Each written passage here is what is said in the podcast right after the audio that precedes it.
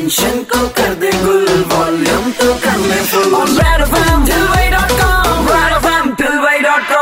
Super hits 93.5 red FM पर show चल रहा है ठिलवाई डॉट कॉम मेरे निकी तथागत के साथ में। और आखिरी घंटे में एंट्री मार ली है तो वक्त आ चुका है भाई। बात करें उस बारे में जिससे आप बन सकते हैं रियल लाइफ हीरो जी हाँ रेड एफएम पर चल रहा है द प्लाज्मा स्टोरी और आज प्लाज्मा स्टोरी में एक ऐसे इंसान से मुलाकात होगी जो कि पेशे से तो स्टैंड अप कॉमेडियन है, लेकिन बन चुके हैं रियल लाइफ हीरो इस वक्त हमारे साथ प्लाज्मा स्टोरी में ठिलवाई डॉट कॉम पर है। हाय मैं हूँ अंश भाव भावसार एक प्राउड प्लाज्मा डोनर आप सुन रहे हैं मेरी प्लाज्मा स्टोरी रेड एफएम पर तथागत के साथ। अंश बहुत बहुत स्वागत है आपका प्लाज्मा स्टोरी में डॉट कॉम पर। सबसे पहले तो ये बताओ about the process of plasma donation यार प्रोसेस ऑलमोस्ट सिमिलर है जो कि आपका ब्लड डोनेशन का रहता है। बस इसमें डोनेशन से पहले आपका एक एंटीजन टेस्ट किया जाता है जिसमें कि वो पता करते हैं कि आपकी बॉडी में कितना एंटीबॉडीज हैं। सो दैट डिपेंड्स देयर अच्छा मेरा अगला सवाल ये कि ऐसा क्यों लगा कि डोनेट करना चाहिए? तथागत भाई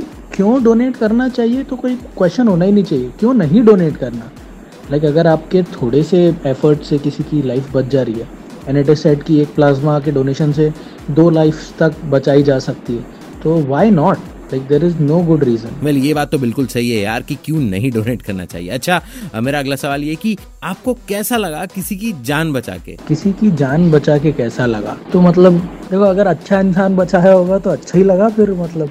स्टैंड अप कॉमेडी के पंचेस यहाँ भी नहीं छोड़ रहे हो यार। अंश भाई मुझे ये बात बताओ कि यार डोनेशन के पहले और डोनेशन के बाद कैसा लगता है? बिफोर डोनेशन तो जैसे आप घर से निकलो आपको वैसा ही लगता है। थोड़ा सा एक फैमिली के एंड पे थोड़ा सा डर रहता है। कि बाहर माहौल इतना टाइट है और तो कैसे क्या होगा? लेकिन अ, क्योंकि ब्लड के जो बैंक्स हैं वहाँ पे इतना इशू नहीं है वहाँ पे इतनी भीड़ नहीं है तो वो इजी रहता है बिल्कुल इजी गोइंग प्रोसेस होता है। और डोनेशन के बाद जैसा कि हर ब्लड डोनेशन के बाद होता है आपको हल्का सा कुछ देर के लिए आपको ख्याल रखना पड़ता है। You have to take liquids you have to you know take care of your sugar levels and all तो वो आप थोड़ा बहुत जूस वगैरह पी लेते हो तो बढ़िया रहता है कोई ऐसा मेजर इशू नहीं होता। जैसा ब्लड डोनेशन के बाद होता है वैसे ही होता है। अच्छा कोई साइड इफेक्ट्स हुए आपको? एक बहुत बड़ा साइड इफ़ेक्ट फील हुआ था मुझे। मतलब ऐसा मेरे शरीर में तो कुछ नहीं लेकिन मेरे मन के अंदर ऐसी इच्छा आई कि बाकी सबको भी बोलूँ कि यार तुम लोग प्लाज्मा डोनेट क्यों नहीं कर रहे हो? बस यही एक साइड इफ़ेक्ट था कि आप दूसरों को भी बताना चाहते हो कि करो यार बहुत बढ़िया चीज़ है कोई दिक्कत नहीं है। ओके अच्छा दोबारा करना चाहोगे आप प्लाज्मा डोनेशन दोबारा की क्या बात है? दोबारा करेंगे बिल्कुल करेंगे। पंद्रह दिन के बाद हर पंद्रह दिन के बाद आप प्लाज्मा डोनेट कर सकते हो। This is not like blood donation की आपको तीन महीने में एक बार करना है। हर पंद्रह दिन में आप ब्लड डोनेट कर सकते हो। तो अगर आपकी बॉडी में एंटीबॉडीज हैं आपके ब्लड में तो आप हर पंद्रह दिन में डोनेट करिए। कोई दिक्कत नहीं है, और मैं तो करूँगा ही।